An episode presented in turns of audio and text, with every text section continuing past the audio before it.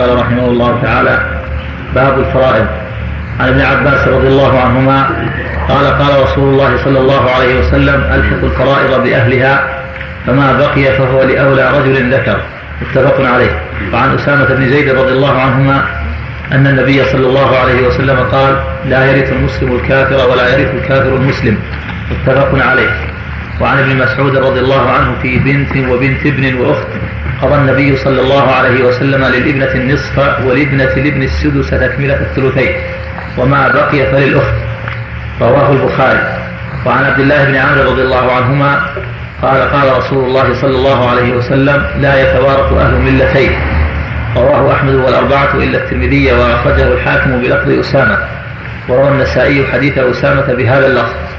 وعن عمران بن حسين رضي الله عنهما قال جاء رجل إلى النبي صلى الله عليه وسلم صلى الله عليه وسلم فقال إن ابن ابني مات فمالي من ميراثه.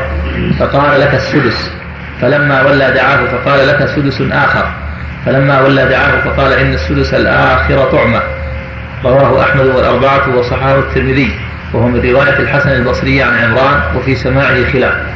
وعن ابن وعن ابن بريدة عن أبيه رضي الله عنهما أن النبي صلى الله عليه وسلم جعل للجدة السدس إذا لم يكن دونها أم. رواه أبو داود والنسائي وصححه ابن خزيمة وابن الجارود وطواه ابن عدي. وعن المقدام بن معدي كرب رضي الله عنه. بسم الله الرحمن الرحيم. صل على محمد. هذه الأحاديث في باب الفرائض كلها تعلق بالمواريث والفرائض علم على علم المواريث. يقال علم الفرائض يعني علم المواريث. وسميت فرائض لأن الله فرضها على عباده. والزمهم بالحكم بها والاخذ بها في كتابه العظيم وسماها فريضة. وذكر قوله تعالى يوصف الله في اولادكم وذكر المواريث فرضها وتعصيبها قال بعد هذا فريضة من الله. سمى ذلك فرضا المواريث فرض عصبها وفرضها كلها فرض. ثم اصطلح العلماء على تسمية ما كان مقدرا بالفرض وما كان غير مقدر بأنه تعصيب وجعله ليس قسمين فرض تعصيب. فالتعصيب ما لم يقدر هو الفرض ما قدر كالنصف والثلثين ونحو ذلك. وكلاهما يسمى فرضا في كتاب الله فلهذا قيل علم الفرائض. ويقال علم المواريث. وهو وهو علم عظيم شريف. كل الناس في حاجة إليه. ولهذا روي عنه روي أنه نصف العلم. فالمقصود أن هذا العلم من العلوم العظيمة. التي يعم تعم الحاجة إليها ويعم نفعها للناس. وكل بلاد وكل قرية وكل قبيلة في حاجة إلى هذا العلم. لأنها تعلم لأنه تعرف الموت وكل قوم فيهم الموت قد ألف العلماء في ذلك مؤلفات مستقلة في هذا الفن كما هو معلوم. وهو بحمد الله أيضا ميسر ومع ذلك فقد ينزع من الناس في آخر الزمان كما جاء في بعض الأحاديث. وينسى وهو اول ان ينزع من امته وإن كان في بعض المقال لكنه مشهور. فينبغي لأهل العلم العناية به. لامرين أحدهما ما يروى أنه ينزع في آخر الزمان والواقع شاهد بذلك. والأمر الثاني شدة الحاجة إليه وأن المسلمين يحتاجون في كل مكان إذا لم يكتم بينهم مواريثهم. فوجب على أهل العلم يعنوا به وأن يجتهدوا في إتقانه حتى لا يغلطوا فيه إذا احتاج إليه المستفتون.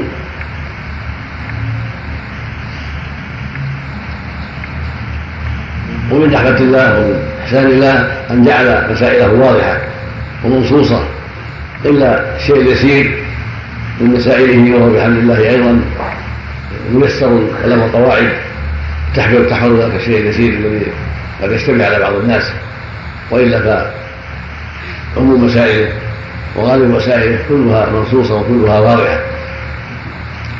والحديث الأول حديث ابن عباس وهو أصل في هذا الباب. أصل في علم المواريث وقوله صلى الله عليه وسلم الحق الفرائض بأهلها ثم بقي فهو لاولاد الذكر ولو يقسم المال بين بين الفرائض على كتاب الله. وما أبقى في الفرائض فهو لأولاد الذكر لأولاد الذكر قدر الشيخان وقد بين هذا الحديث العظيم أن الواجب قسم المواليد على أهل الفرائض ويبدأ بهم ثم ما بقي يكون العصبة والعصبة موضحون في كتاب الله وفي سنة رسول الله عليه الصلاة والسلام. فمن قدر له مال فهو صاحب فرض ومن لم يقدر وهو منصوص عليه في فهو صاحب التعصيب كالأب والجد والابن وابن الابن والأخوة الأم وبنيهم والأعمام وبنيهم. هؤلاء هم العصبة. وهكذا أصحاب الولاء. فعلى من ينظر في هذا المقام أن يبدأ بأهل الفروض النصف والثمن والربع والثلثين والثلث والثلث وهم في كتاب الله. فالبنات والأخوات من أهل الفرائض. وقد يعصبن في حال خاصة إذا وجد معصبهن والأم من أهل الفرائض. والجدة من أهل الفرائض. والزوج والزوجة من أهل الفرائض. وأولاد الأم من أهل الفرائض. أما أبو والجد فتارة وتارة. يعلم من النصوص أنهما قد يكونان من أهل الفرائض عند وجود فرع الوالد وقد يكونان من أهل العصبة عند عدم فرع الوالد فيبدأ بأهل الفروض حيث كان. سواء كانوا على فروض مطلقا أو في حال أخذهن الفروض كأبي وجد مع الولد. فيعطون فروضهم والبقي هو العصر. فإن لم يبق شيء سقط العاصر هذا معنى ما بقي فليولى من الخير معناه إذا لم يبق شيء سقط. ليس له إلا الفضل. فإن هلك هالك عن أهل الفروض كزوج وأم وابن بدأت بها الفروض قضية تعرف الزوج الربع مع مع الولد. تعرف الأم السدس مع الولد. فتكون من 12 من 12 الزوج ربع ثلاثة والأم السدس اثنان بقي سبعة للابن أو ابن الابن لأنه من العصر. إذا هلك بنتين وأم قتل من ستة لبنت وعم قتل بنتين لهم الثلثان وأمها عن بنتين وابن ابن مثلا بنت لهم الثلثان وأمها الثلث يبقى واحد من الابن تعصيب بنتين قتل من ثلاثة من بنتين الثلثان والباقي للأخ لا الأم وهكذا. يبدأ بالفروض فإن فإن استغربوا استغربوا المسألة وما أبقوا شيئا سقط العاصر كبنتين وأبوين وابن ابن من ستة لبنتين أربعة والأم السدس واحد والأب له سدس واحد ما بقي شيء. تسقط من الابن ما شيء ذلك الصغار فروض المسألة مثل أم وأختين شقيقتين وأخ لأم وأخ لأب وتم ستة في شقيقتين ثلثها أربعة والأم سدس واحد والأب واحد ما بقي شيء. تمت ستة يسقط الأخلاق وهكذا أشباهه كالعم وابن العم لأن معصر ما بقي له شيء. هذا معنى حديث ألحق الفرائض بأهلها. ذكر الآخر اقسم الفرائض بين كتاب بين أهل الفرائض على كتاب الله. اقسم المعنى بين أهل الفرائض على كتاب الله. فما أدقت الفرائض فهو لأولى بالذكر يعني لأقرب أولى من أقرب لأولى لأقرب يعني لو صار بأحق يحتاج إلى إلى الدور من هو الأحد؟ ولهذا فسره العلماء بأقرب هذا هذا ما جاء في النصوص. هذا أولى من هذا الأقرب إلى الشيء. فالأقرب إلى الميت هو أولى بالفاضل فالابن أولى من ابن الابن وابن الابن أولى من ابن الابن والأخ أولى من ابن الأخ. والعم أولى من العم وهكذا. فيقدم من هو أولى جهة أو درجة أو قوة كما يأتي في محل إن شاء الله. المقصود أن القرابة تكون بالجهة فالأب مقدم على الأخ والأخ مقدم على العم بجهته. أو بالدرجة كالعم مقدم على ابنه والأخ على ابنه والابن على ابن ابنه والمعتق على المعتق وأشبه ذلك أو بقوة كالشقيق مقدم على ابن الأب من الإخوة وأولادهم والأعمام والأبنائهم فالتقديم تارة بالجهة تارة بقوة تارة بقوة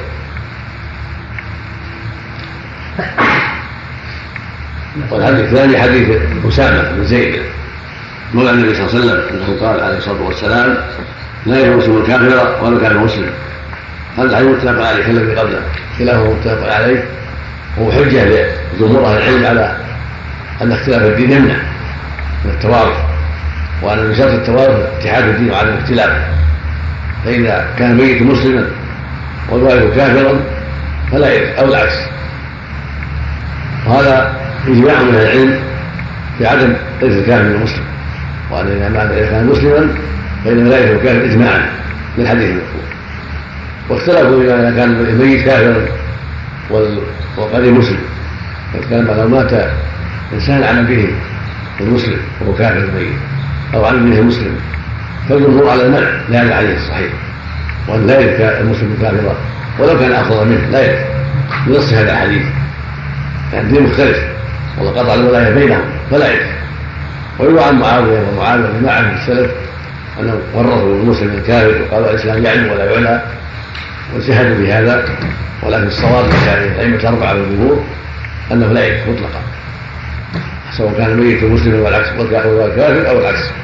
وهذا هو الحق بلا شك لأن الحديث صريح واضح صحيح فلا وجه للإجتهاد في هذا المحل. الإجتهاد محله عند خفاء النصوص فأما إذا كانت النصوص واضحة وصحيحة فلا محل للاجتهاد والله يقول فان تنازلوا شيء فردوا إلى الله والرسول فان رد إلى الله فقد أمر الله بطاعة الرسول صلى الله عليه وسلم واتباع ما جاء وان رد إلى الرسول قد نص الرسول على انه لا يجوز للمسلم من الكافر. فلا وجه لهذا القول الذي يروى عن بعض السلف بل هو ساقط ومردود بالنص. والحديث الثالث حديث ابن مسعود. في بنت وبنت ابن واخت سئل عنها ابن مسعود فقضى فيها بان البنت النصف والبنت السدس عن تكمله الثلثين والباقي الاخت واخبر أن هذا هو قضاء النبي عليه الصلاة والسلام. وكان قد اشكل على هذا اشكل على على أبي موسى الاشعري فلما أخبر به ابن مسعود قال قضى مع المهتدين وكان أبو موسى قد ظهر له ان تطلق في النصف والاخت النصف فصادق فبين ابن مسعود أن هذا خلاف القضية الشرعيه وقضى فيها بأن بنتها النصف لها السدس من الثلثين وبقي الاخت استقر كلام أهل العلم على هذا النص. وسئل معاذ رواه البخاري الصحيح عن رجل مات عن بنته وأخته فقضى معاذ بالنصف البنت والنصف الباقي للأخت قسم المال بينهما. وهو موافق لما ذكر عبد الله. ووجه ذلك أن الله جل وعلا جعل للبنات الثلثين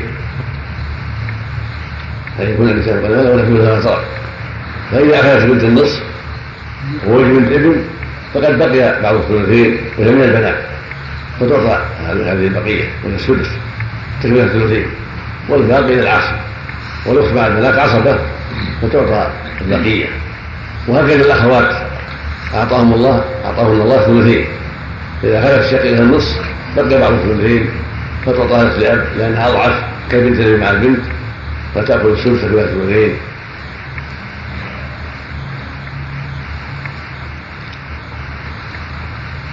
وهنا تكون الاخت منزله الشقيق شقيق منزله الشقيق والاخت لا منزله الاغلاب فتحجب وراءها ولو كان مع لأب ابن أخي شقيق أو ابن اخ لأب حجبت وهذا الباقي. وهكذا الشقيقة. تحجب الاخ لاب في هذا لأن منزله فيها الشقيق لانها عاصبه فتاخذ الباقي ويحجب الاخ لاب لأنها أقوى منه يعني كان المكان أقوى واحق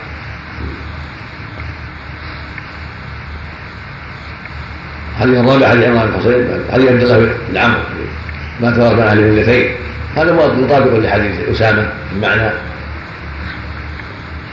فيكون مؤيدا لما رواه أسامة وهو يقلد المعنى فلا يتوافق الملتين ولكنه يكون أعم منه. فلو مات يهودي عن نصراني أو نصراني عن يهودي أو يهودي عن مجوسي فلا توافق لأنهما ملتان. كل واحد تبشر الاخرى وتبطل دين الأخرى. فلا يتوارثان كالمسلم مع الكافر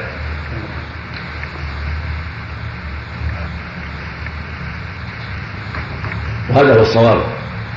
وثلثه ملة واحدة في في ظلم المسلمين في عداء المسلمين لا يجعلهم ملة واحدة في التوارث.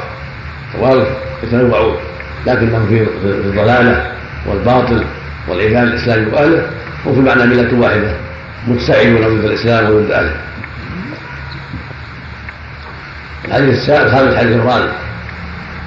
اختلف الناس في سماع الحسن والأقرب سماعه منه ثبوت سماعه منه. لأن قد جاءت روايات تدل على آه، مقابلته له وسماعه منه. فيجب الحمل على ذلك لأن لأن هذا هو الأصل. وما خالف وما شك فيه فهو على الاصل فيها أن النبي صلى الله عليه وسلم أعطى الجد السدس ثم اعطى رسول اخر ثم أخبره أنه طعمه قال العلماء هذا في يتصور في بنتين أو بنتي ابن فاكثر أو بنت بنت ابن. أخذ معه السدس فرضا ثم أخذ الباقي طعمة تعصيبا. فإذا هلك عن بنتين وجد فإن البنتين تعطيان الثلثين وجد ثلث واحد يبقى واحد من جد تعصيب وهكذا لو هلك عن بنتي ابن. الحكم واحد. أو بنت بنت ابن. فتعطى بنت النصف مثل الثلث بين الثلثين والزوجين يعطى السدس والباقي ياخذه طعمه تعصيبا وهكذا غيره. من الورثة ويعطى الباقي طعمه تعصيب لا يعطى فرضا. وإذا كان مكان الجد الأب فالحكم واحد يعطى الأب السدس فرضا والباقي طعمه تعصيب كالجد من باب أولى.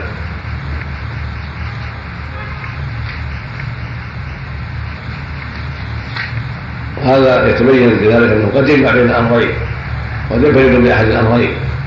فلهذا ذكر العلماء أن الجد والاب لهما ثلاث مواريث الفرض التعصيب الجمع بينهما. في هذه الصورة جمع بينهما أخذ الفرض وأخذ الباقي تعصيب وقد ينفرد بالفرض مثل بنتين وأب أو جد وابن ابن فليس في هذه الحاله إلا فرض فقط. الابن ياخذ الابن ياخذ الباقي تعصيب مثل بنتين وأم واب أو أم وجد ليس الأب في هذا إلا فرض فقط. ما بقي شيء. وقد يكون تعصيبا فقط. مثل أم وأب. الام لها الفرض ثلث والباقي لها التعصيب أم جد الام لها الثلث فرضا والباقي لها التعصيب جده وأب. جد لها الثلث والباقي لها جده وجد. جد لها الثلث والباقي لها التعصيب والجد تعصيب. هذا كله في ليس التعصيب فقط. هلك هلك عن اب فقط. هذا ما تعصيب عن جد فقط هذا ما تعصيب ويجمع بينهما مثل الصور المتقدمة. بنتين وأم وأب. بنتين وأم وجد. بنت بنت ابن وأم وجد. بنت بنت ابن وأم وأب. ما فيها الا فرق الحديث الثالث حديث بريدة في الجده انه اعطاها السدس. قد اجمع المسلمون على هذا انها تعطى السدس بفقد الأم. سواء كانت من جهة الأب أو من جهة الأم. تعطى السدس واختلفوا هل يمكن تعدد الجدات أكثر من جدتين؟ والصواب أنه يمكن أما الجدتان هو اتفق عليهما. أم أب أم أم أم أب. وقد يوجد أكثر من ذلك على الصحيح. كأم أم أم أم أم أب وأم أبي أب. قد يوجد أكثر. فإن الصحيح أن كل جدة هذا الجواز ترث على الصحيح. فقد يجتمع جدات عدة فإذا انفردت هذا السدس وإذا تعددنا وتساوينا في الدرجة وكنا وارثات فأعطينا السدس بينهن على عدد رؤوسهن. وإذا كان لجدة جهتان ورثت بهما ثلثي السدس. كجدة هي أم أم أم وأم أم أب ومعها أم أبي أب تعطى ثلثي السدس الحاصل أن الجدات يرثن على الصحيح وإن تكثرن أما الجدة الواحدة أو الجدتين فمحل الخلاف والله أعلم. صلى الله وسلم. الله تعليم السدس الآخر نعم. تعليم السدس كان بين الطعمة مع أنه ورثه مستحقا له. كان المراد طعمة من الله. قضية الله زيادة فضلا منه سبحانه وتعالى. وما وما التصيب يعني طعمة جعلها الله للجد والسوق والأب مع أخذه فرض على معين. فضلا من الله فضلا من الله ونعم سبحانه وتعالى. الأول أيضا طعمة كله فرض فرضه الله لكن هذا طعمة مفروضة مقدرة. معينة وهذه طعمة قد تحصل قد لا تحصل. بهدايتنا قد تحصل إذا بقي شيء قد لا تحصل إذا كثر الفروض السدس معرضة للسقوط والمرتبة الأولى ثابتة. الله تعبير الآخر والآخر فيها وجهان ولا لا ما صواب الآخر. الظاهر الكسر يعني إذا كان إذا كان قبله شيء يكون آخر والأول هو الآخر. فآخر لما لما لشيء سبق بشيء والآخر وأما آخر هو إذا خالف في المعنى لا بالشرط خالف هذا كذا والآخر كذا. من هنا صحيح تعبير ربيع الآخر. نعم. الموجود الآخرة. ربيع الآخر القسم حديث ابن مسعود. هنا ذكر يقول ما ذكر ما رفع كانه موقوف نعم. حديث ابن مسعود في بنت وبنت ابن ورفع قال قضى النبي صلى الله عليه وسلم. قضى نعم. قضى النبي صلى الله عليه وسلم. نعم. الأخوات على جنازة الخطبات نعم سبب نعم. الحديث الضعيف إذا طابق الواقع يصحح لا لا. لا ما يصحح لكن يكون يعني يستأنس به فقط. نعم. نعم. الحكم على الحكم على ما دل عليه الدليل من جهة الواقع. نعم. نعم. بسم الله الرحمن الرحيم. الحمد لله رب العالمين والصلاة والسلام على نبينا محمد وعلى آله وصحبه أجمعين. قال رحمه الله تعالى وعن وعن المقدام بن معدي كريم رضي الله عنه قال قال رسول الله صلى الله عليه وسلم الخال وارث من لا وارث له. أخرجه أحمد والأربعة سوى الترمذي وحسنه أبو زرعة الرازي وصححه ابن حبان والحاكم. وعن أبي أمامة بن سهل رضي الله عنه قال كتب عمر رضي الله عنه إلى أبي عبيدة رضي, رضي الله عنه أن رسول الله صلى الله عليه وسلم قال الله ورسوله مولى من لا مولى له والخالف والخال وارث من لا وارث له. رواه أحمد والأربعة سوى أبي داود. وحسنه الترمذي وصححه ابن حبان. وعن جابر رضي الله عنه عن النبي صلى الله عليه وسلم قال إذا استهل المولود ورث رواه أبو داود وصححه ابن حبان.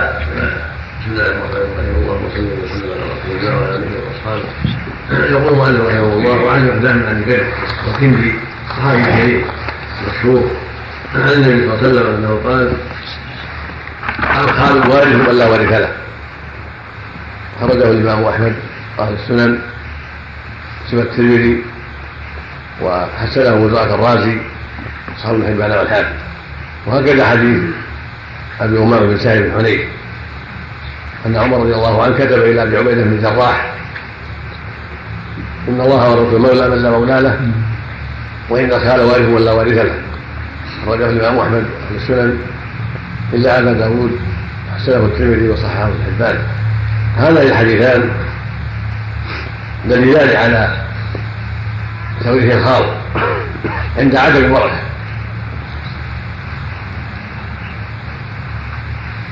وقد تنازع أهل العلم في مسألة ذوي الأرحام. هل يرثون أم لا يرثون؟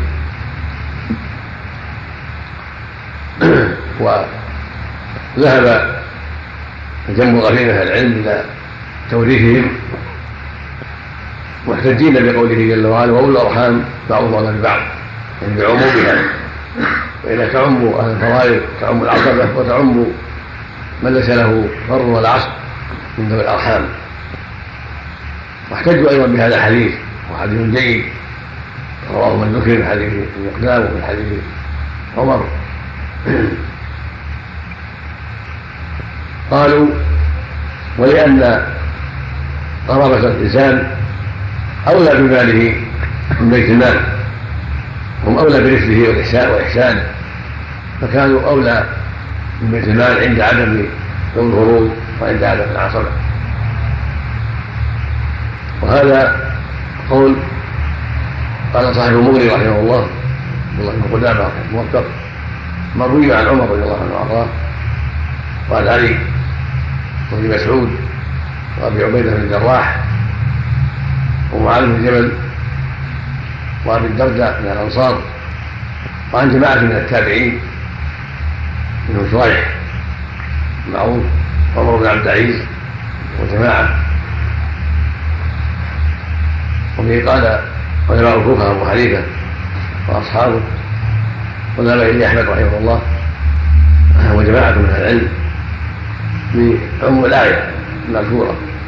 من قوله سبحانه وأولو الارحام بعضهم اولى ببعض فيعم ذوي الفروض والعصبة ومن ليس كذلك من القرابات.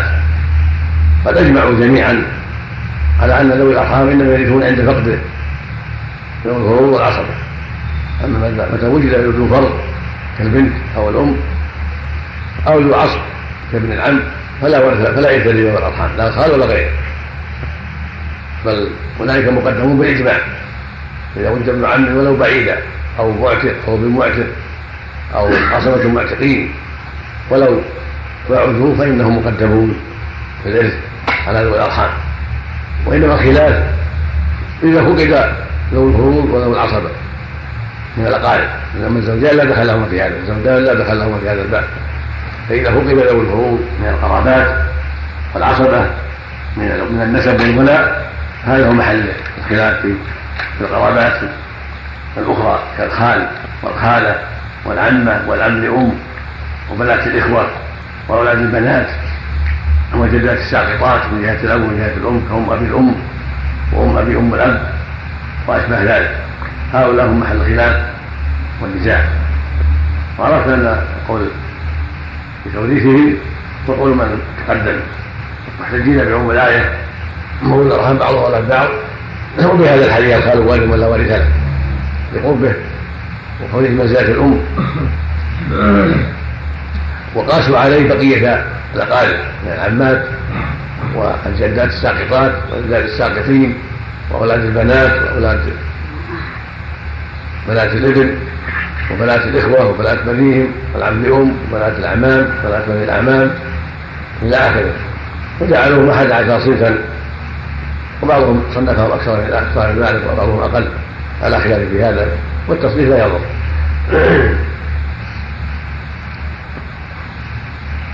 وزاد آخرون من العلم إلى تأويل هذا الخبر أو تضعيفه ولا بأس بسنده. وقالوا لم يرد في الأرحام تفصيل توريثه وليس يكون الا بالنص وليس هنا نص يبين لنا توريثه وكيف يفردون وذكر الخال فقط لا يكفي. فالواجب أن يكون مال من مات وليس له ذو فرض ولا عصبة أن يكون لبيت المال لأن بيت المال للمسلمين. ولا يخص به بقية القرابات بل يكون للمسلمين عموما. لأن هذا هو الأصل. إذا لم نجد مستحقا للمال هو للمسلمين عموما في بيت المال. هذا هو الأصل في الأموال الضائعة. وهكذا من مات لا ورث له يكون لبيت المال وهكذا الجزية وهكذا الخراج وهكذا الغنائم خمس الغنيمه كله لمصلحة المسلمين.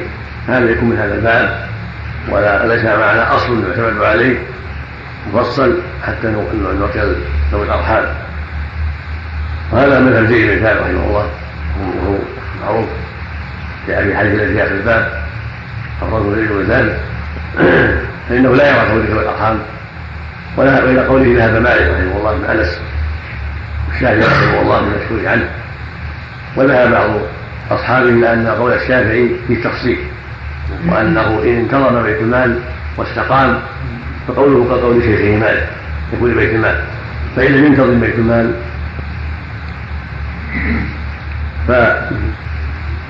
فيورث الأرحام فهو أولى بيت المال عند عدم الانتظام. والمشهور الأول ان الشافعي هو الذي ذكر صاحب المغني عن الشافعي ولا يفصل وذهب إلى هذا القول أيضا كما قال صاحب المغني ذهب اليه أيضا أبو ثور المعروف. إبراهيم بن خالد الكلبي وذهب إليه أيضا الأوزاعي الامام أهل الشام معروف وذهب إليه أيضا داوود الظاهري داوود بن علي الظاهري امام الظاهرية.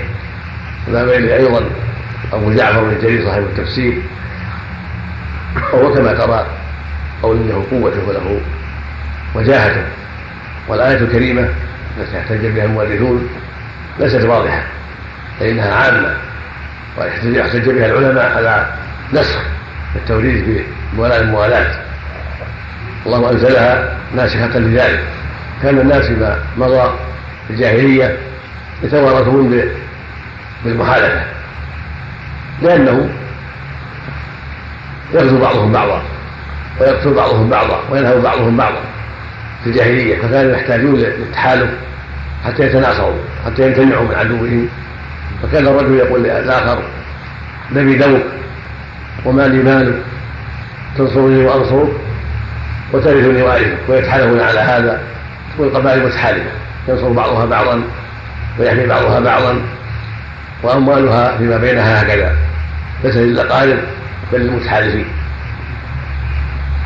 ثم جاء الإسلام فأبطل الله ذلك بالإسلام. وصار التوارث في الإسلام بالولاء ولا الموالاة والهجرة.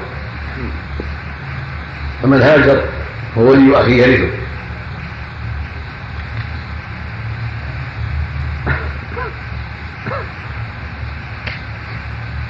وفي هذا معنى قوله جل وعلا ولكل جعل مواليا مما قال والد يقربون ولن عبد ايمانكم فاتهم نصيبهم ثم بعد ذلك نسخ الله ولا الموالاه وصار العز بالقرابات والرحم يتوارثون المهاجر وغير المهاجر ما داموا مسلمين. ونزل في هذا قوله سبحانه قول الأرحام بعضها من بعض كتاب الله من المهاجرين ومن المهاجرين. وفي آخر سورة الأنفال وقول الارحام بعضها من وقول الارحام بعضها اولى بعض كتاب الله يعني في حكم الله. المقصود أن الله جل وعلا نسخ بهذه الآية العظيمة ولا الموالاه وليس به وجعل الميراث لقائل. وهم ذوي الفروض والعصبة. كلهم يقال لهم أولو الأرحام.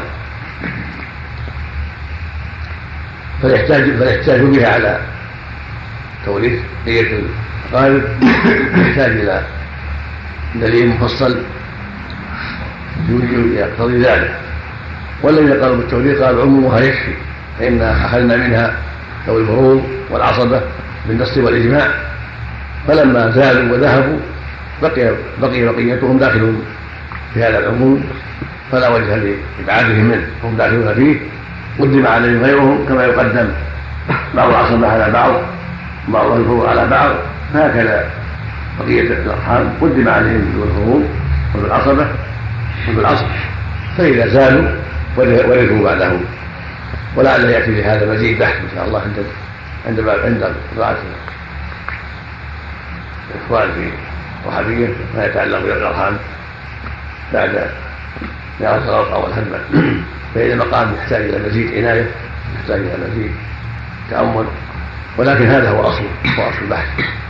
وكلا القولين فيهما كلا القولين فيهما ما فيهما من النظر.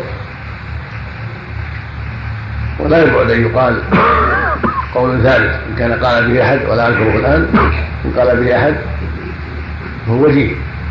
وهو يقال إن المال من المال إلا إذا دخل فقط. من دخل فالخال ورثه شر فيعطاه. وما سوى الخال لم يرثه نص فلا يعطى شيئا. الخال ولا وارث له إذا قتل على الخال فلا شبهة في هذا البقاء حينئذ أما إلحاق غير الخال من العمات والخالات هذا هو محل النظر. ولكن لا أعلم الآن من قال بهذا ويمكن أن يكون قال به أحد يحتاج إلى تأمل. الحاصل أن هذا البحث يأتي له مزيد إن شاء الله في في درس هذه المسألة في في درس الفرائض إن شاء الله.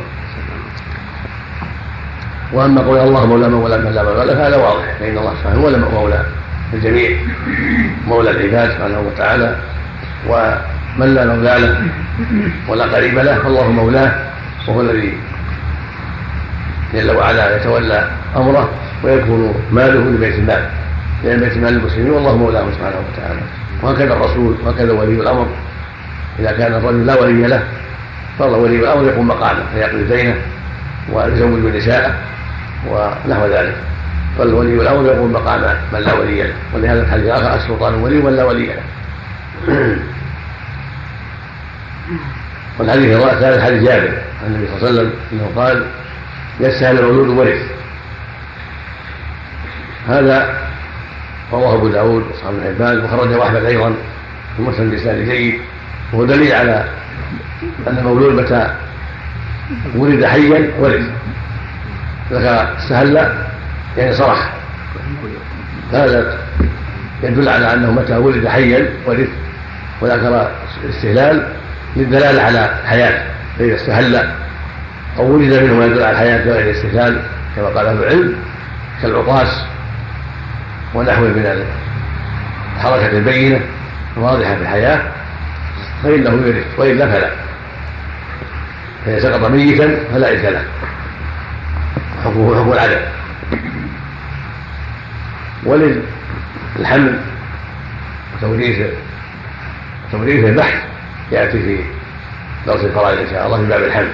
فانه بحث يدل عليه يحتاج إلى تفصيل ولكن هذا الحديث هو الحجة في توريث الحمل.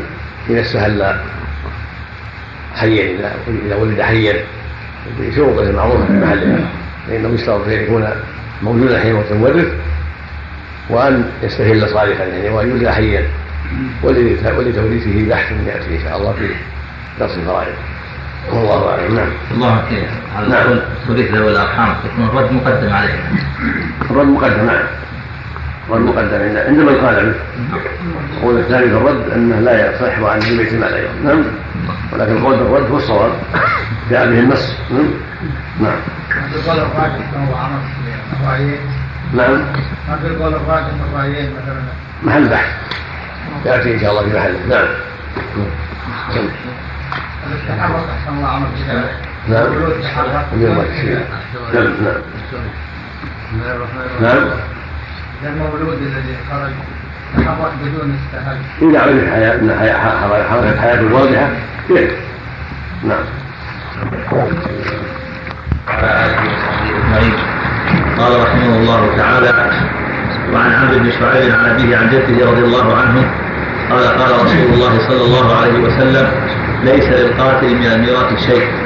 رواه النسائي والدارقطني وطوره ابن عبد البر وأعله النسائي والصواب وقفه على عمرو. وعن عمر بن الخطاب رضي الله عنه قال سمعت رسول الله صلى الله عليه وسلم يقول ما أحرز الوالد أو الولد فهو لعصبته من كان رواه أبو داود والنسائي وابن ماجه وصححه ابن المديني وابن عبد البر. وعن عبد الله بن عمر رضي الله عنهما قال قال رسول الله صلى الله عليه وسلم الولاء لحمة كلحمة النسب لا يباع ولا يوهب رواه الحاكم من طريق الشافعي عن محمد بن الحسن عن أبي يوسف وصححه ابن حبان واعله البيهقي وعن أبي قلابة عن أنس رضي الله عنه قال قال رسول الله صلى الله عليه وسلم افرادكم زيد بن ثابت أخرجه أحمد والأربعة سوى أبي داود وصححه الترمذي وابن حبان بالإرسال. قال عليه واصحابه أما بعد حديث ابو حديث عن ابي شعيب عن أبي جدا رضي الله عنه وعبد الله بن عمرو بن العاص رضي الله عنهما عن النبي صلى الله عليه وسلم قال ليس للقاتل من الميراث شيء رجل النسائي والدروطني وقال بن عبد البر وعله النسائي. لم اقف على علة النسائي ولم يتيسر لي البحث عنها جيدا. ولكن القاعدة أن الثقة متى رفع الحديث ووصل الحديث فهو مقدم. ولهذا رواه ابن عبد البر بثقة رجاله والأصل الاتصال وعدم الانقطاع وأما قول الحافظ والصواب وقال عمرو ففي نظر. ورد العمرو بن شعيب إنه من كلامه وليس من كلام النبي صلى الله عليه وسلم. ويحتمل أن المراد على عمر بن الخطاب والله زائدة. لأن عمر رضي الله حكم به لم ليس القاتل من الشيء وأخبر عن النبي صلى الله عليه وسلم أنه لا لا يمثل القاتل. مالك. وأحمد وابن ماجه ليس لقاتل من المرء شيء. وقد اجمع العلماء على أن القاتل لا ارث له وأن القتل من ولد ارث كالرق وخلاف الدين. وإنما اختلفوا فيما إذا كان القتل خطا. هل يمنع أم لا؟ على قول الله العلم. والأرجح أنه يمنع مطلقا. متى كان قتلا مضمونا ليس قتلا مباحا ولا مشروعا فإنه يمنع سدا لباب الشبهة حسبا الحيل التي قد يتخذها من أراد قتل مورثه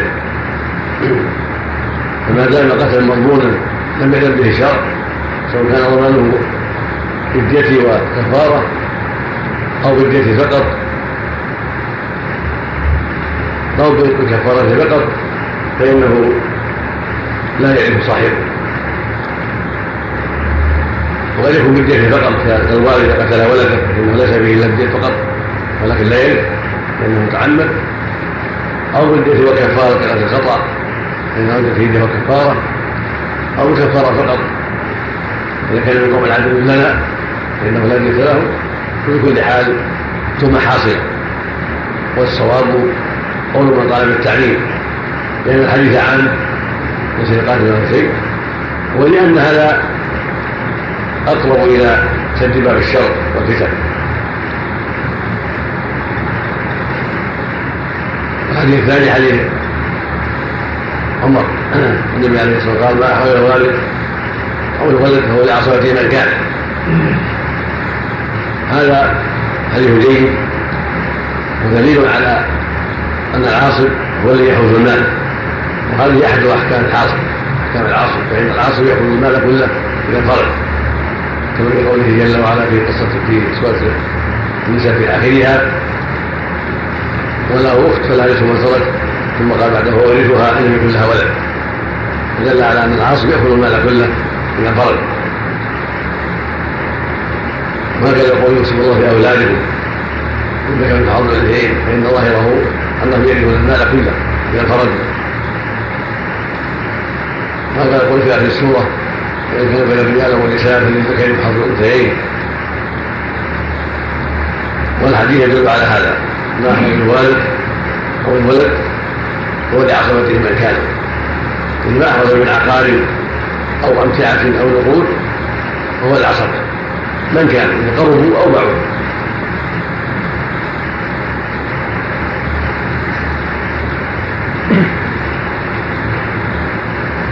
وقد احتج به على أن الولد لا يأتي البحث في هذا. فإن هذه قصة أن امرأة كان لها موالي وتوفيت عن بنين من بني سهم ثم مات البنون وورثهم عمرو بن العاص ثم مات الأول ماتت المرأة ورثها بنوها ثم مات البنون ورثهم عمرو. ثم مات لها مولى عتيق وهي من غير بني سهم من قبيله أخرى. طلب طلب عمرو بذبح مولاها فقضى عمر بأن مولاها من مواليها هي لعصبتها هي لأن لا يورث الولاء لم ينتقل إلى أبنائها حتى ينتقل إليه. قال وخبر بهذا الحديث نحو الوالد أو الملك ولعصبته من كان؟ وأخذ العلماء من هذه قاعدة لا ميراث لعصبة عصبة المعتق إلا أن يكونوا عصبة لمعتق فعمر عصبة لعصبتها وليس عصبة لها. فإذا كانت امرأة من تميم ولها بنون من قريش فماتت وورثوها ثم مات مولى لها من عتيق لها. فإن ولاء عتيقها لبني تميم. لا يورث بنيها. وهم قريش. لأن الولاء لا يورث ما انتقل ولاؤه الولاء الولاء مثل النسب لا يورث كما يأتي والمقصود أن العصبة هم الذين يحوزون المال كله كما يحوزون الباقي بعد الفروض كما يأتي. والموالي ولاؤهم لعصبة من أعتقه. وهذا يتصور في النساء. لكن الرجال لا يتصور. لأن عصبة الرجال معروفون هم عصبة النفس وعتقاؤهم من عصبته لكن المرأة قد تكون من قبيلة وبنوها من قبيلة. فيكون عصبة منيها غير عصبتها. فيكون الولاء في مواليها لعصبتها.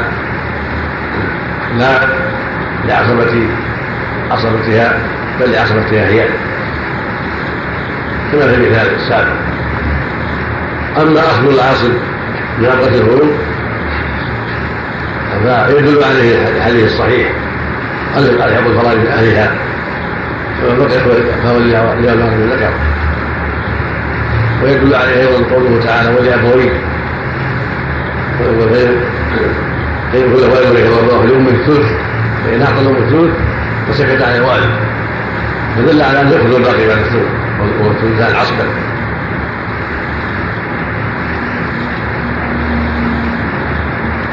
حكم ذلك وهو أنهم يسقطون عند صلاه الفروض وهذا مأخوذ من هذا الدليل أيضا.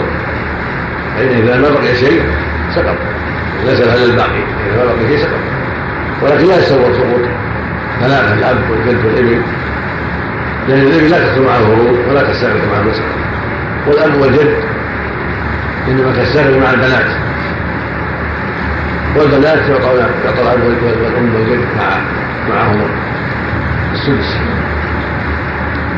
فلا يتصور سقوطه والحديث الثالث حديث ابن عمر. عبد الله بن عمر الخطاب رضي الله تعالى عنهما عن النبي صلى الله عليه وسلم قال الولاء لحمة كما النسب. لا يباع ولا يوهب يحمل بضم اللام كما في القاموس. قال لحمة قرابة بالضم صاحب العدل الثالث قال تضم وتفتح. لحمه. والله القاموس الضم فقط. قال واللحمة أيضا ما يجعل فوق السدى وتفتح لامها. أيضا. وهكذا ما تقدم للباز من من من الطعام الذي صاده. قال له لحمه لحمه قال يفتح بهما فيما يقدم الطائر وفيما يجعل فوق السدى لا يباع ولا يوهب. يحمى بضم اللام كما القاموس قال لفة قرابة بالضم صاحب العدل الثالث قال تضم وتفتح. لحمه لحمه وظاهر القاموس الضم فقط قال واللحمة أيضا ما يجعل فوق السدى.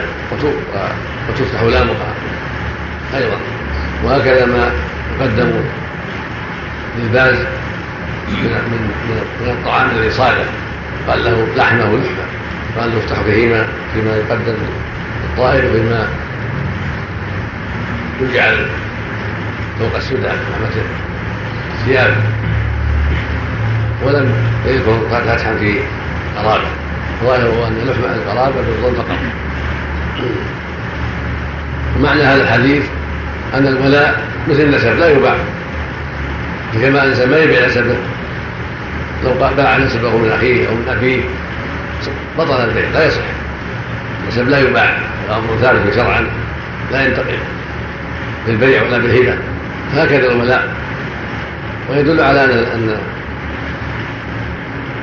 لا يباع ولا يوهب ولا يورث. والانسان إذا مات عن ولده لا يكون ولده محل ينتقل إليه حكم الاخ مثلا. إذا مات الاخ يكون حكمه حكم ابنه فلو مات اخ شقيق عن ابن ومات عن أخ لأب قدم الاخ لأب ولم يكن ابن الاخ الشقيق في منزلة أبيه لأنه نسبه وله قرابته وقرابه أبيه لا تنتقل إليه بل هي مستقله هكذا النسب اذا هكذا الولاء. لا ينتقي ولا يورث ولا يوهب. وفي الصحيحين عن ابن عمر رضي الله تعالى عنهما ان النبي صلى الله عليه وسلم قال أنا النبي صلى الله عليه وسلم نهى عن بيع الولاء وعن هبته. رواه الشيخان من حديث عبد الله بن دينار عن ابن عمر هذا الحديث افراده وغالب عبد الله بن دينار عن ابن عمر. والبيهقي رحمه الله حكم على في الواهب وقال إن الرواية محفوظة إن النبي نهى عن بيع الولاء وعن هبته فقط. وذكر في السنن روايات كثيرة فيها الولاء وحكمه النسب وذكر شواهد عن علي وابن مسعود وابن عباس في ذلك وعن الحسن مرسلا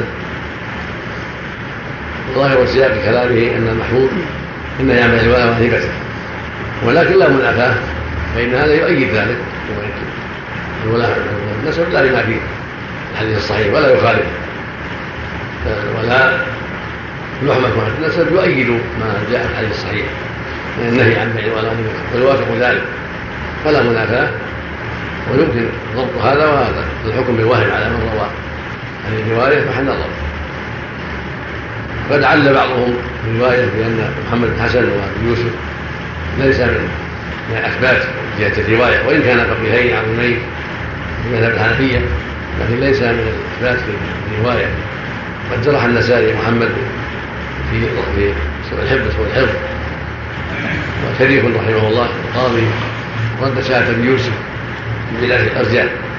المقصود أن علم بعلل منها الحديث الصحيح منها وعن البكر منها ما قيل في محمد الحسن وابي يوسف. والروايات التي عن علي بعضها فيها انقطاع وبعضها في صحة نظر هكذا عن مسعود بن عباس. والشواهد هذه كلها تدل على قوة الحديث وأنه جيد ثابت. لأنها يشد بعضها بعضا. وينجبر ما في محمد بن حسن وأبي يوسف من لي من جهة الحفظ أو من جهة بدعة الأرجاء في أبي يوسف.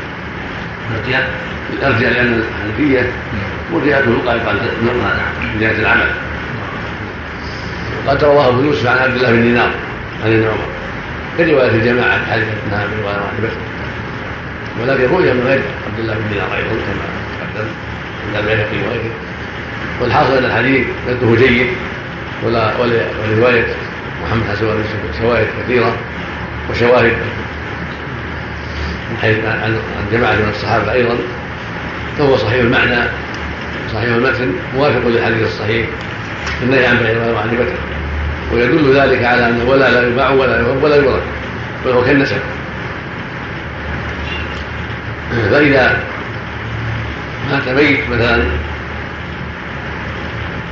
عن ابن المعتق فإن الاثنين يردان يحسبان. ثم لو مات أحدهما عن إبن وبقي الإبن الآخر ومات مولى آخر فإنه يرثه الإبن الموجود ولا ينتقل نصيب الإبن الميت إلى ابنه لأنه لا يورث بل يرثه الأقرب كالنسب مثل ما يرث الإبن ويقدم على ابن الابن هكذا في الولاء وهكذا الأخ عبد الأخ. كذا العم عبد العم. كذا كالنسب سواء.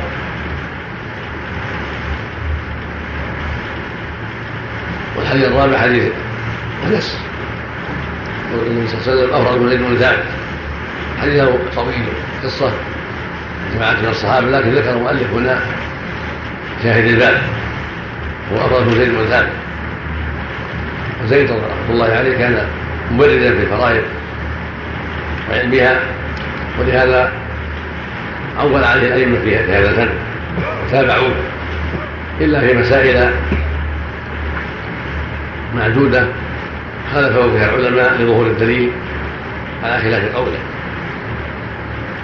منها مسألة الجد والإخوة كما يأتي بين الصواب خلاف قوله وأن الجد أب يحجب الإخوة خلافا لزيد. ومنها مسألة الحمارية مشتركة كما يأتي أنه يرى تشريك الإخوة مع يرى تشريك الشقة مع الإخوة لأم والصواب عدم التشريك وأنهم يسقطون باستمرار الفروض في مسائل أخرى قليلة. ولا يلزم من قول عمر بن زيد أن يكون معه الصواب في كل شيء إنما أراد عليه الصلاة والسلام بيان تقدمه في هذا الفن وكثرة علمه في هذا الفن. وليس المراد أنه معصوم وأنه لا لا يخطئ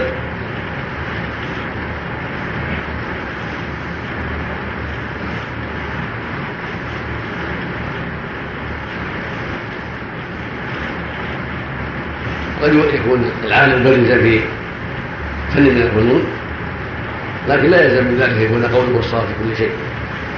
ولكن تعرض أقواله التي خلها فيها غيره. على القاعدة كتاب والسنة فما رجح فيهما أو في أحدهما هو الصواب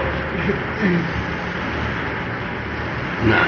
اللهم القاتل اذا تسبب في القتل. وبمعنى أن المقتول مثلا هو الذي ألقى بنفسه مثلا أو تسبب ما لازم مثلا الدية ولا كفاره هل يرد؟ لا ما يرد لكن ما الدية ولا كفاره مثلا ظهر أن القاعدة القاعدة أن القتل يكون مضمون. فكما هو مضمون لا يمنع. فلو أن انسانا القى السيارة. إذا حيث حكمنا بأنه غير مضمون فإن لا يمنع ذلك. مثل القصاص. لو أن إنسانا له أبناء فقتل أحدهم أحد إخوته عمدا عدوانا فلأبيه القصاص إذا كان له له ذرية لأبيه القصاص فإذا قتله قصاصا ورثه لأنه قتله بحق. نعم. قتل الوالد. قتل الوالد يمنع ليس في كفارة فيه فيه دية ما في كفارة. نعم. إن عمد إذا كان عمدا. إذا كان عمدا. نعم. أما إذا كان خطأ مثل غيره. مثل غيره. نعم. قوله في الإرسال حديث عن فضل بن زيد. نعم ليه؟ لا وجه. للإرسال الشيخ النسائي شديد في الوصف والإرسال على قاعدة الأكثرين يقدمون الإرسال على الوصف وهو وصول الاتقاد بطريق الاتقاد وقاعدة الحكم للواصل والرافع على من أرسل وقطع الحديث. نعم هذه قاعدة. من الذي علق؟ مثل ما قال وحكم الوسط النسائي الظاهر أنها النسائي وحكم الوسط بالأظهري أنا ما ما اتبعت ما ما اتبعت الموضوع. لكن غالب ظني إن رحمه الله النسائي لأنه شديد في هذا الباب. تقوية ابن عبد البر نعم. تقوية ابن عبد البر الحديث ليس القاتل الشيخ عمرو شوي. في أي مكان؟ موضعه الظاهر التنفيذ الله أعلم. افضل ما يكون هو التنفيذ أو غالب الظن في التنفيذ على الروايات مالك. رحمه الله نعم. الله نعم. المسألة افتراضية نعم. ولم ولم يرد هل نأخذ بقول زيد بشهاده النبي له؟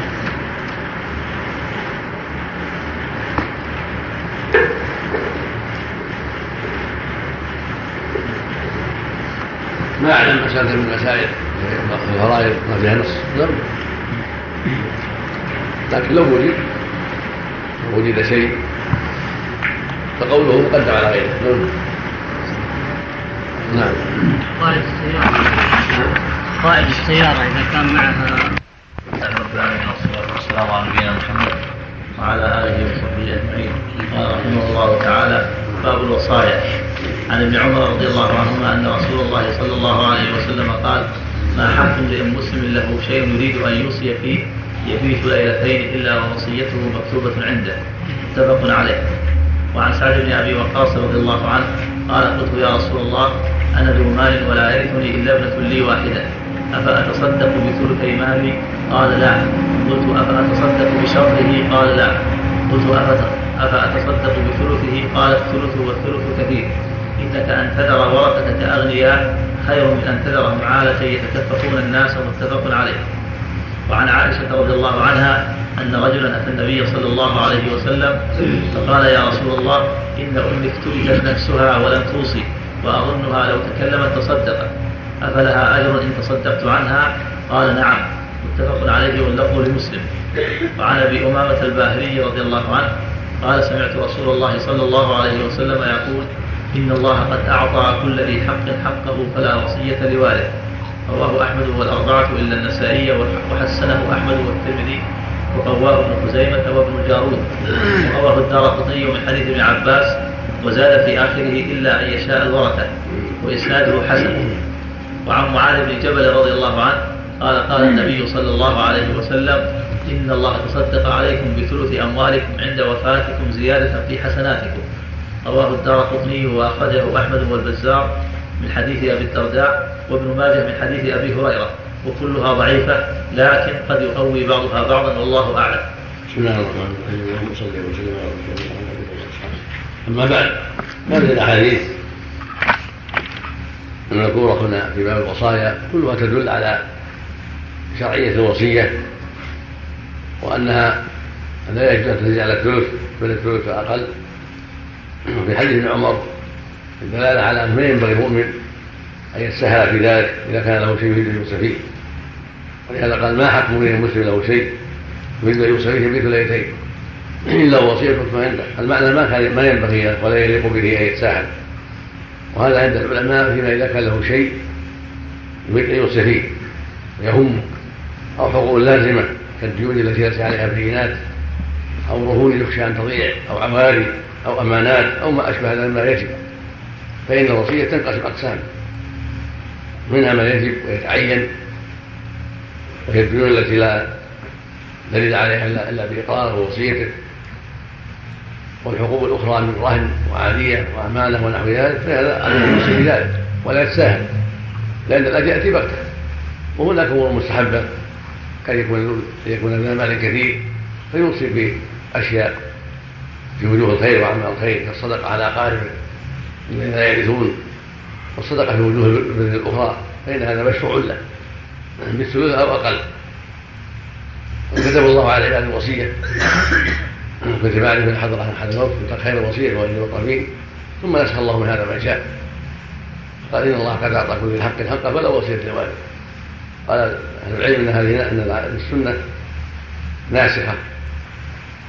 لأن السنة مخصصة للآية وان النسخ وقع بآية المواليد. يوصف الله بأولاده. فنسخت الوصيه للاقارب والوالدين بالمواليد وقال قوم إن إنه تخصيص. يوصف الله باولادكم إنه تخصيص للورثه غير الورثة على حالهم والمشهور عند العلم النسخ العام وأن الآية نسخت بالمواليد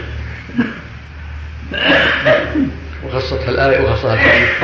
إن الله قد أعطى كل حق حقه فلا وصية في القرآن بين أن الورثة ليس لهم وصايا ولذلك السنة مؤيدة لذلك.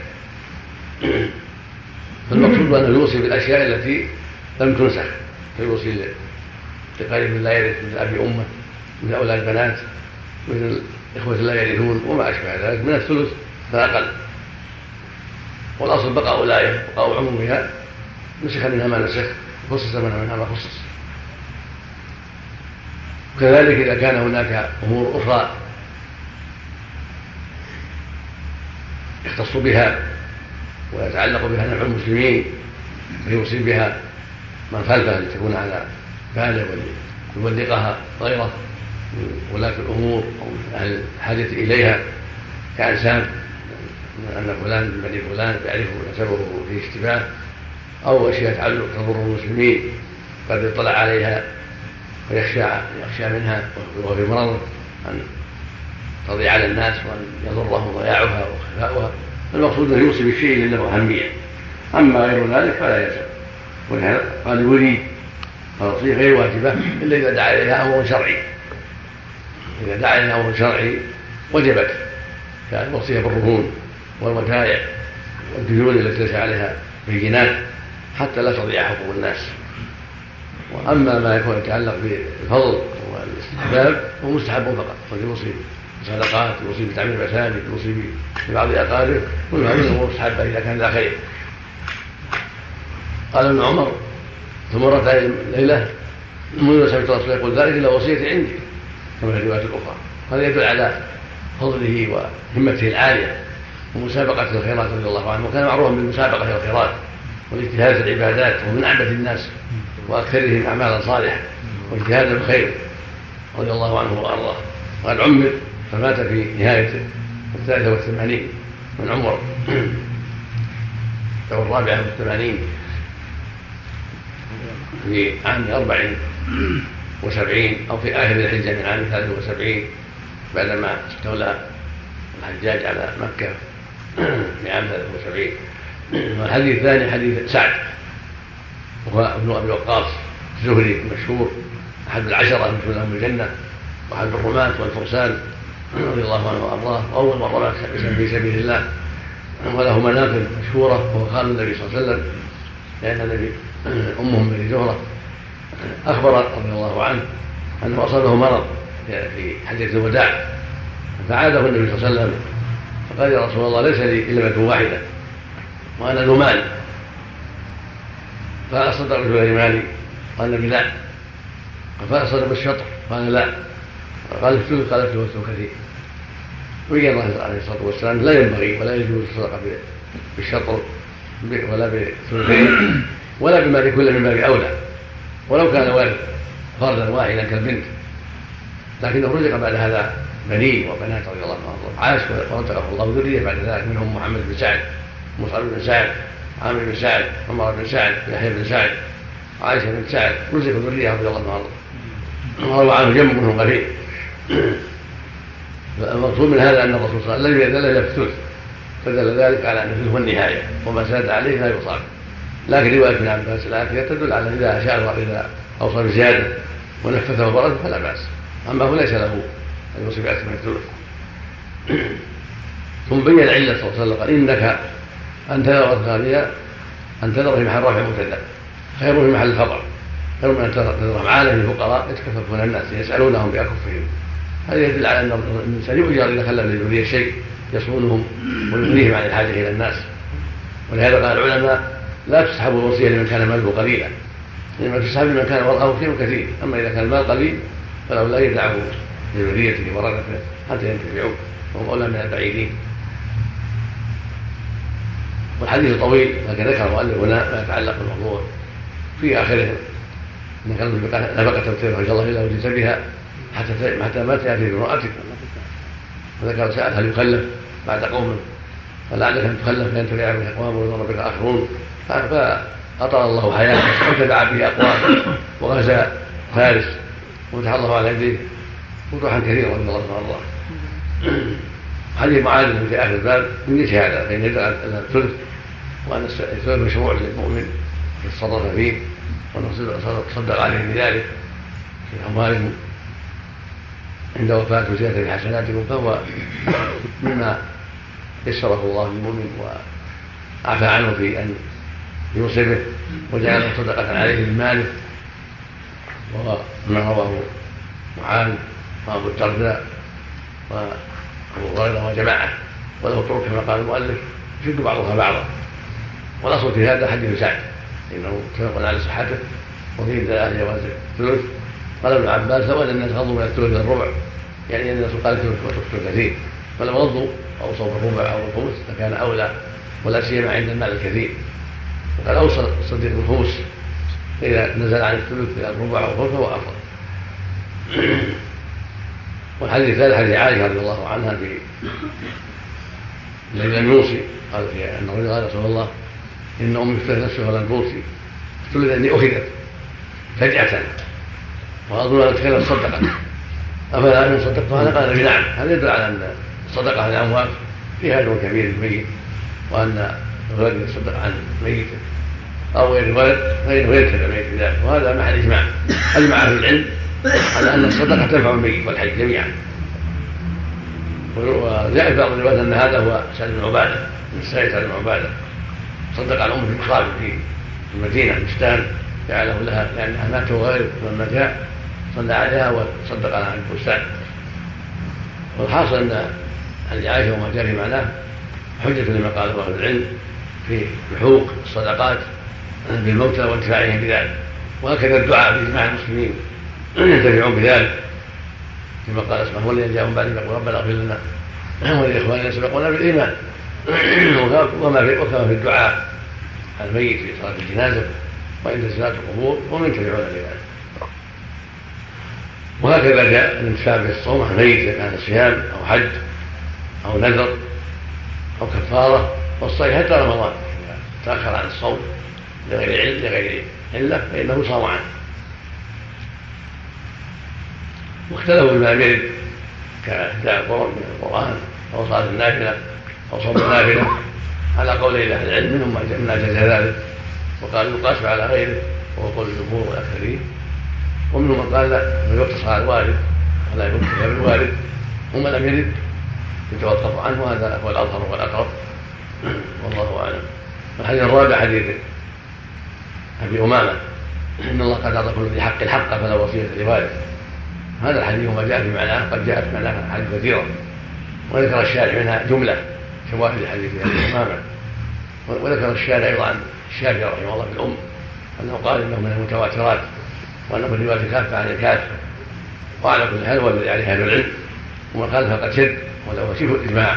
أنه لا وصية لوالد وأنه قال على كل حق فليس له يوصي لولده ولا لزوجته. ولا على في زوجها بل يكفيه ما أعطاهم الله سبحانه وتعالى. فإن الوصايا تكون لغير ورثة كما تقدم. والله أعلم. الله إذا تراضى الورثة عن الوصية للوالد. مثل ما سمعت في حديث عباس الا كان ورثه إذا فرض فلا زياده رواه ابن عباس لا مثل ما تقدم اذا فرضوا اوصى مثلا بعض الورثه من الفقير حاجة شديدة واوصى بزياده أو لأنه مدين أو لاسباب أخرى ورضوا فلا بأس. مثل الضحايا نعم. الضحايا نعم. مثل مثل الوصايا نعم. حديث معاذ. نعم. كلها ضعيفه يشد بعضها من باب الحسن لغيره نعم الحسن نعم. يعني لأن يعني كل سند فيه ضعف ما في متهم على الكذب نعم هل صح عن ابن عباس انه توقف على الربع في الوصية؟ لو أن الناس لو أن الناس يشير إليه ينصح ينصح. لو نعم. نعم. نعم. لما قال الرسول. يعني عبارة النبي تدل على النزول أفضل نعم. زيادة إلا أن يشاء الورثة. نعم. يقول زيادة إلا أن يشاء الورثة. صحتها وحافظ الإنسان حسب ما رجعت ما رجعت الحافظ والإنسان حسب ما رجعت. لكن يتقوى هذا من الحق لهم. إذا كانوا مكلفين الحق لهم. يعني يتأيد بالمعنى أيضا. بين المال والمال المصير لهم الحقين. فإذا كانوا مرشدين برضو لا حتى لو لو جاء نص في الباب الحق لكم. نعم. لو ما صح نعم. سمع ابو بكر سؤال والدنا ابو قحافه هل ترك لكم شيء؟ قال ترك لنا الله ورسوله. ثم يقال هذا الشيء. شيء. يعني فعل أبو بكر إنه انفق كل المال. ما معروف انه صدق انفق الاموال ولكن خلى بعض الشيء من وفاته رضي الله عنه. الله. في حياته أنفق الاموال في مكة. نعم. نعم. ينفق يجعل وصية في أشياء تنفع. تعمير المساجد صدقات الفقراء. وقضاء دين المدينين وجود المكيفات في المساجد وثلاجات وجوه خير الحمد لله كثير نعم. شوف هل يجوز ابن أبي من مصافحة النساء. السلام؟ نعم. أبي. كيف؟ يجوز امنعه من السلام بالمصافحة للنساء. تنصح تنصح. والوالدة أيضا. توصي توصي توصي تنصح تنصح بالكلام الطيب لأن الوالدين لهم يوصى بالكلام الطيب والنصيحة الطيبة. نعم. نعم. نعم. نعم. نعم. ما في بس. ما في بس. نعم. يوم في الصلاح هذا النبي والسلام على نبينا محمد وعلى آله وصحبه أجمعين. قال رحمه الله تعالى باب الوديعة. عن عمرو بن شعيب عن أبيه عن جده رضي الله عنهم عن النبي صلى الله عليه وسلم قال من أودع وديعة فليس عليه ضمان. أخرجه ابن ماجه وإسناده ضعيف. وباب قسم الصدقات تقدم في آخر الزكاة. وباب قسم الفيء والغنيمة يأتي عقب الجهاد إن شاء الله تعالى. كتاب النكاح. عن عبد الله بن مسعود رضي الله عنه قال قال لنا رسول الله صلى الله عليه وسلم يا معشر الشباب من استطاع منكم الباءة فليتزوج فإنه أغض للبصر وأحسن للفرج ومن لم يستطع فعليه بالصوم فإنه له وجاء متفق عليه. وعن أنس بن مالك رضي الله عنه أن النبي صلى الله عليه وسلم حمد الله وأثنى عليه وقال لكن لي أنا أصلي وأنام وأصوم وأفطر وأتزوج النساء فمن رغب عن سنتي فليس مني متفق عليه.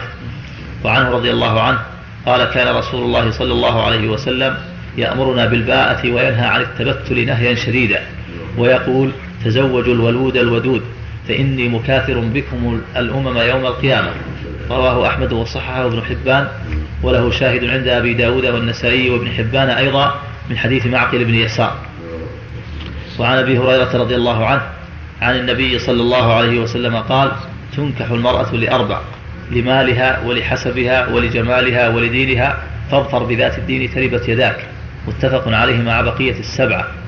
وعنه رضي الله عنه أن النبي صلى الله عليه وسلم كان إذا رف كان إذا رفع إنسانا إذا تزوج قال بارك الله لك وبارك عليك وجمع بينكما في خير رواه أحمد والأربعة وصححه الترمذي وابن خزيمة وابن حبان.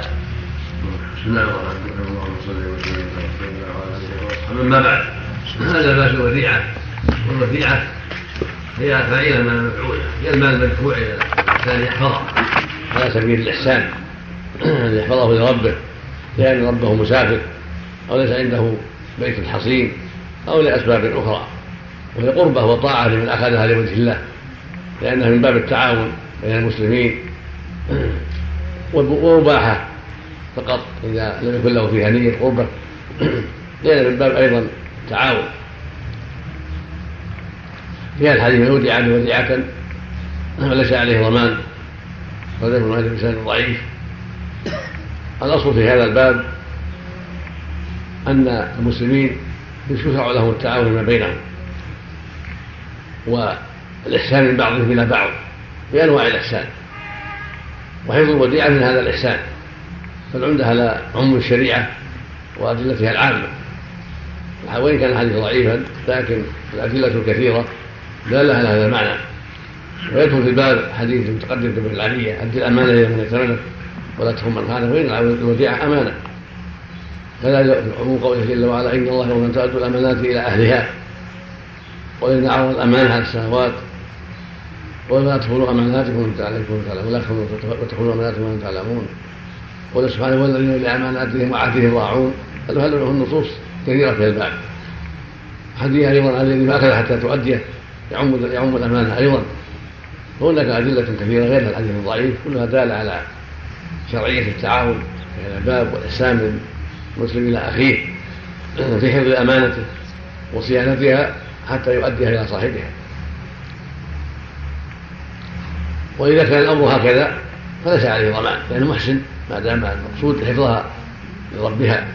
والإحسان في ذلك فليس عليه ضمان إذا لم يتعدى لأنه محسن. والله يقول ما عند محسن من سبيل. فإذا أخذها وحفظها بما يحفظ به أمثالها واعتنى بها ولم يتعدى عليها لا بتساهل في حفظها ولا بعدوان عليها فإنه لا يضمنها أما إن تعدى فإن ذبح الدابة أو ضربها حتى ماتت أو فعل في الوديعة شيئا يضرها شق الثوب جعله حول النار.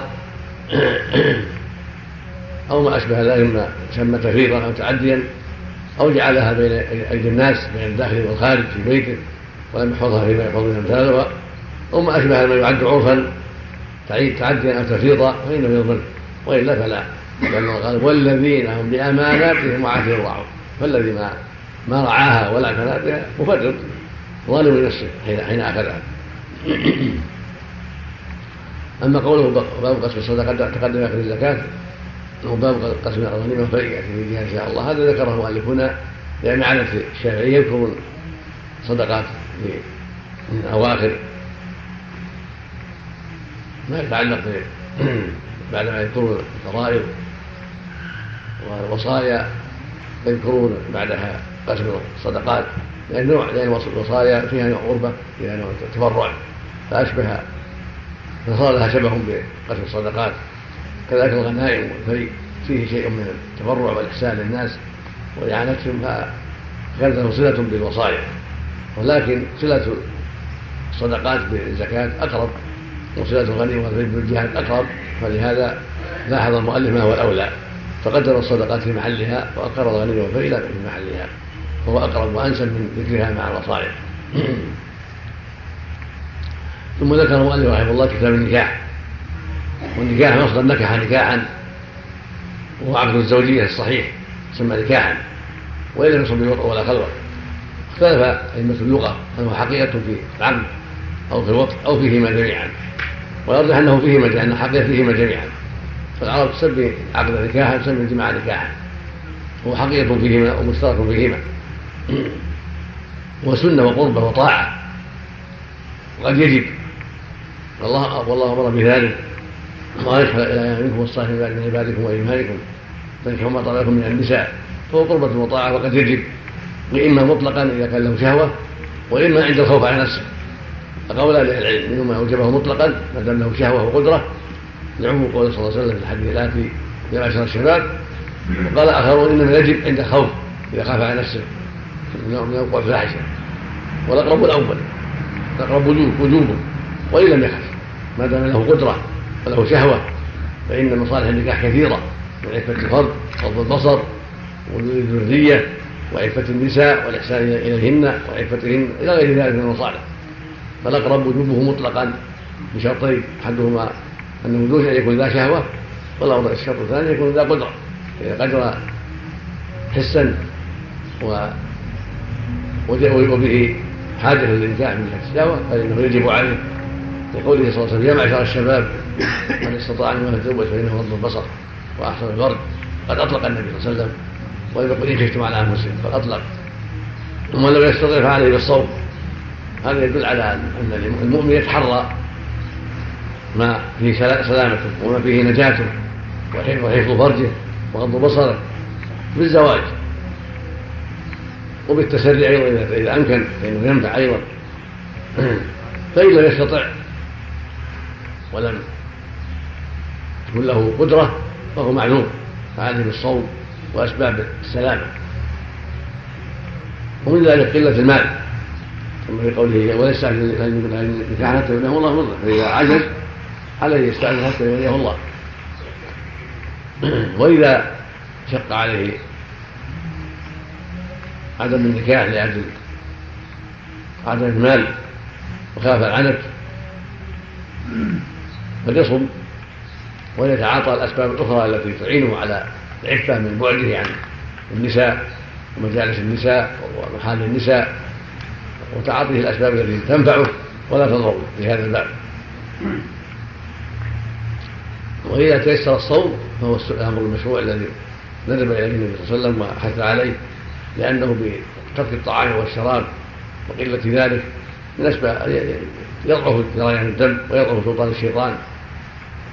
ولأنه بالصوم أيضا يكون له خاصية في تحريه البعد عن أسباب الزنا والحرص على الأسباب التي تقوي إيمانه وتحفظ صيامه. ولأنه بهذا يستشعر أنه مأمور بشيء لأنه لهذا تعاطى الصوم. فتعاطي الصوم له شعور خاص في حفظ فرضه وغض بصره من وجوه عديدة. بخلاف بعض الأدوية الأخرى فإنها لا تحل محل الصوم بهذا الشعور. والحديث الثاني حديث أنس في جماعة الذين سألوا عن عمل النبي صلى الله عليه وسلم حديث مطول اختصره المؤلف فإن حديث حديث أنس مطول حديث عائشة أيضا. أن جماعة سألوا أزواج النبي عن عمله في السر فأخبر أخبر أزواج النبي ذلك وكأنهم تقالوا عمله. ورأوا أنهم محتاجين أكثر من التهجد بالليل ومن الصيام الكثير والعبادات المتنوعة. فقال بعضهم أما أنا فأصلي ولا أنام. قال آخر أما أنا فأصوم ولا أفطر. وقال آخر أما أنا فلا أكل اللحم. قال آخر أما أنا فلا أتزوج النساء. أرادوا يسددوا على أنفسهم لأنهم بزعمهم يخشون أن تساهلوا أن يهلكوا. والنبي صلى الله عليه وسلم ليس مثلهم لأنه مغفور له. فأرادوا يشددوا على أنفسهم. فلما بلغ النبي هذا عليه الصلاة والسلام خطب الناس. حمد الله وأثنى عليه. وقال ما بال أقوام قالوا كذا وكذا. لكني أصلي وأنام. وأصوم وأفطر. وأتزوج النساء. ومن رغب عن سنتي فليس مني. بين عليه الصلاة والسلام أن هذا لا يجوز هذا العمل وأن التشديد أمر مطرح. ربانية مطرح ليس من دين الإسلام. وكان من سنته وعادته ألا يصرح بالناس. فيقول قال فلان وقال فلان. بل يقول ما بال الأقوام ما بال الرجال. ولا يخفى ما في هذا من مصلحة لأن التنصيص على الأسماء قد يضر أهل الأسماء. فلهذا كان من عدله عليه الصلاة والسلام عدم ذكر الأسماء وإنما يبين ما قيل أو ما فعل ثم ينبه على الحكم عليه الصلاة والسلام. إذا المقصود هو هذا. ليس المقصود ذكر فلان أو فلان. وفي هذا أن الاستمرار والصوم وعدم الفطر ليس من سنته وهكذا يكون يصلي ولا ينام يسهر ليس من سنته وعدم التزوج ليس من سنته كذلك عدم أكل اللحم والطيبات ليس من سنته بل سنته أنه ينام ويصلي يتقوى بالنومة على العبادات. ويفطر يتقوى على الصوم. تارة يصوم تارة يفطر. كذلك زوج النساء بما في الزواج من غير كثير العفة وإحصان الفرد وغض البصر وجود الذرية إحصان النساء الإنفاق عليهن إلى غير هذا من المصالح تكثير الأمة. كذلك أكل اللحم والطيبات فيه من قوة البدن والإعانة على وتعاطي ما أباح الله والله سبحانه قال كلوا من الطيبات فترك اللحم ونحوه خلاف سنته. كان يأكل اللحم إذا تيسر عليه الصلاة والسلام وهو يأكل من الطيبات إذا تيسر ذلك من أنواع الأطعمة إذا تيسر ذلك ولم يمتنع من هذا عليه الصلاة والسلام. فأكل من الحنطة وأكل من السعير وأكل من لحم الدجاج وأكل من لحم الغنم والإبل عليه الصلاة والسلام. اللهم صل عليه وسلم حديث أنس الثاني كان قال كان الرسول ينهانا يامر بالباعة يعني بالزواج. يعني بأسبابها والنكاح. وينهى عن التبتل نهيا شديدا تبتل الانقطاع للعباده وعدم الزواج. ويقول تزوجوا الولود الولود الولود ذات التحمل. الولود ذات الأولاد. فإني مكالم يوم القيامة. الولود التي يعني من شأنها أنها تلد. أو عرفت بذلك.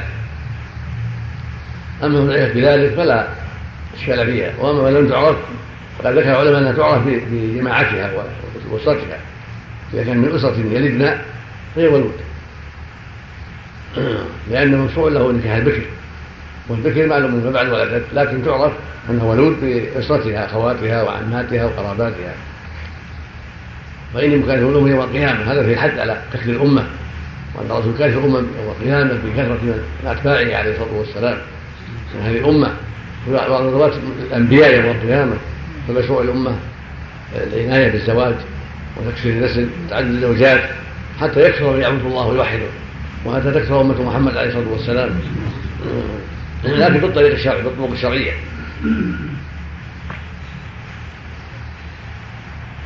والحديث الرابع حديث أبي هريرة. تنكح المرأة لأربع. من مالها ولجمالها ولحسبها ولدينها. فاظهر بها الدين تربت ذلك متفق عليه مع بقية السبعه حديث هذا يدل على أن النساء ينكحن لهذه الأسباب. لأن هذا هو الغالب. أن اما أن تنكح للجمال وإما للمال وإما لحسبها والحسب مآثر الأباء ان اباءها معروفون بالشجاعة بالكرم والجود لا غير ذلك.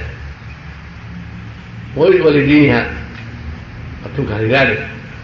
قد تنكح لاسباب أخرى لكن هذه معظم الأسباب ومهمه الأسباب هذه الاربع هذه الأسباب المهمه التي بينها النبي صلى الله عليه وسلم.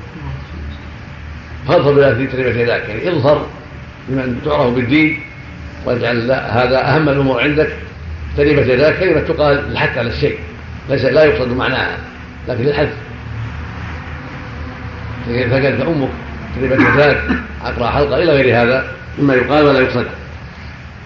هذه أربع مسائل تقصد في النكاح قد يقصدها الناس ولكن ينبغي للمؤمن أن تكون آه، أساس الدين أهم مقاصده وليس معنى أن يهمل البقية لا لا بأس أن يقصد البقية لكن ينبغي أن تكون أساس الدين أهم من غيرها ولا بأس يقصد جمالها وحسبها لا بأس لكن لا يكون هذا هو الأهم. يكون الأهم هو الدين وإذا جاء معه حسب ومال وجمال هذا خير إلى خير وفائدة إلى فائدة. ولكن لا يكون أكبر همه المال أو الحسب أو الجمال. وروي عن النبي أنه قال لا تنكحوا النساء لجمالهن فلعله أن يرضيهن. ولا تنكحوهن لمالهن فلعله يرضيهن ولكن ينكحوهن لدينهن. رواه ابن ماجه ذكر الشافعي والبيهقي وجماعة. المقصود ان أن قصد المال فقط أو الحسن فقط قد يضر الإنسان لكن ينبغي أن يلاحظ الدين وما جاء معه وهو خير. والحديث الخامس حديث أبي هريرة رضي الله عنه أنه قال انه كان إذا رفع إنسان يتزوج قال بارك الله لك وبارك عليك وجمع بينهم خير خير. رفعه يعني إذا دعا له بما يجمع شمله قال رفع فلانا إذا دعا له بما يجمع شمله أو أو دعا له وتكلم معه بما يسكن روعته ويهدئ باله ومن رفع الثوب إذا خاط خروقه وجمع ما فيه ما سمى فيه من الخلل. أو رفعه يعني خاط خروقه وجمع ما فيه من خروق حتى تستقيم. ومنها رفع السفينة رفع السفينة إذا أدناها من من المرفع. وهو المينا التي تقف عندها السفن.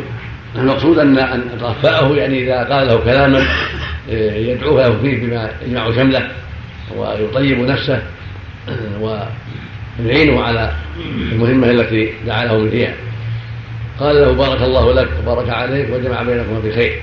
هذا دعاء عظيم يستحب الدعاء المتزوج. وقد ثبت في الصحيح حديث من حديث عبد الرحمن بن عوف أنه لما تزوج قال بارك الله لك أو لم لم بشيء فاختصر الدعاء بارك الله لك. فإذا قال بارك الله كفى وإذا زاد وبارك عليك وجمع بينكم الخير فهذا أفضل وأكمل. والله أعلم. الله قوله مثل الرفع والبنين. كان هذا في الجاهلية. يقول بالرفع والبنين فابدى لهم الله هذه هذه الدعوات. نعم. ما يشرع قولها ما يشرع نعم. نعم. حديث ام سلمه ما يصلح في سم. حديث ام سلمه انما تزين زوجها قالت رايت لو أن اديته وديعة جاءنا كذلك ذلك تسمع نعم. هذا الدعاء من يأخذ منهم أو من من من منه ومن غيره من كل احد نعم نعم. الأربعة الذي يشبه قال النبي عنهم الأربعة في النبي ليس منهم معروفين من أشهر الصحابة. ما اتذكر نعم. بسم الله الرحمن الرحيم. قد جاء في بعض الروايات ما يدل عن سعيد بن ابي وقاص واخرون لكن ما ما, ما تبعت. نعم نعم. بسم الله الرحمن الرحيم. الحمد لله رب العالمين والصلاة والسلام على نبينا محمد وعلى آله وصحبه أجمعين. قال رحمه الله تعالى وعن عبد الله بن مسعود رضي الله عنه قال علمنا رسول الله صلى الله عليه وسلم التشه- التشهد في الحاجة. إن الحمد لله نحمده ونستعينه ونستغفره ونعوذ بالله من شرور أنفسنا. من يهد الله فلا مضل له ومن يضلل فلا هادي له. وأشهد أن لا إله إلا الله. وأشهد أن محمدا عبده ورسوله. ويقرأ ثلاث آيات. رواه أحمد والأربعة وحسنه الترمذي والحاكم. وعن جابر رضي الله عنه. هكذا رواه أحمد والأربعة وحسنه الترمذي والحاكم. وعن جابر رضي الله عنه قال قال رسول الله صلى الله عليه وسلم إذا خطب أحدكم المرأة فإن استطاع أن ينظر منها إلى ما يدعوه إلى نكاحها فليفعل. رواه أحمد وأبو داود ورجاله ثقات وصححه الحاكم. وله شاهد عند الترمذي والنسائي عن المغيرة وعند ابن ما وعند ابن ماجه وابن حبان من حديث محمد بن مسلمة. ولمسلم عن أبي هريرة أن النبي صلى الله عليه وسلم قال لرجل تزوج امرأة انظرت إليها؟ قال لا. قال اذهب فانظر إليها. وعن ابن عمر رضي الله عنهما قال قال رسول الله صلى الله عليه وسلم لا يخطب أحدكم على خطبة أخيه حتى يترك الخاطب قبله أو يأذن